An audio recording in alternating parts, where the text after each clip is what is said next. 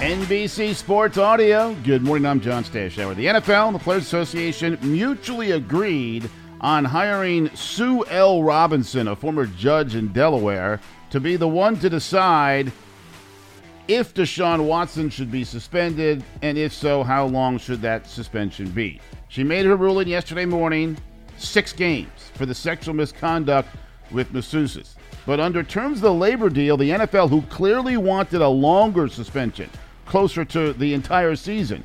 They could appeal basically to themselves. Either the commissioner, Roger Goodell, hears the appeal or he designates someone to hear it, but then if they win the appeal, they can go ahead and add more games, and that could lead to a lawsuit by the Players Association. So this whole Deshaun Watson story is likely not over yet. Of course, during all of this, the quarterback was traded by Houston to Cleveland.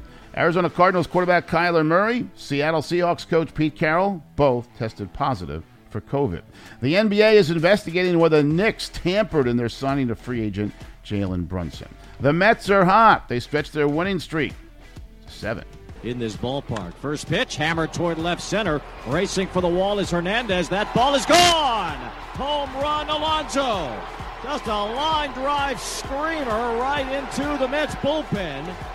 Wasn't sure if it would have the height or if it would be one of those where Alonso tried to put a hole in the wall out there. WCBS in New York with the call. Mets seventh straight win. 7 3 in Washington. Francisco Lindor with a three run homer, four hits for Brandon Nimmo, and Max Scherzer beat his old team.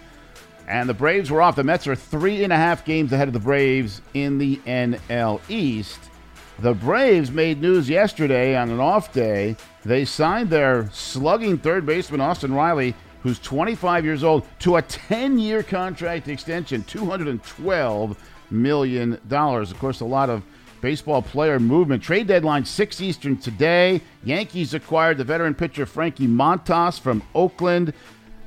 The Houston Astros acquired a couple of players. Uh, catcher Christian Vázquez, he comes from the Red Sox, and first baseman Trey Mancini comes from Baltimore. This is NBC Sports Audio.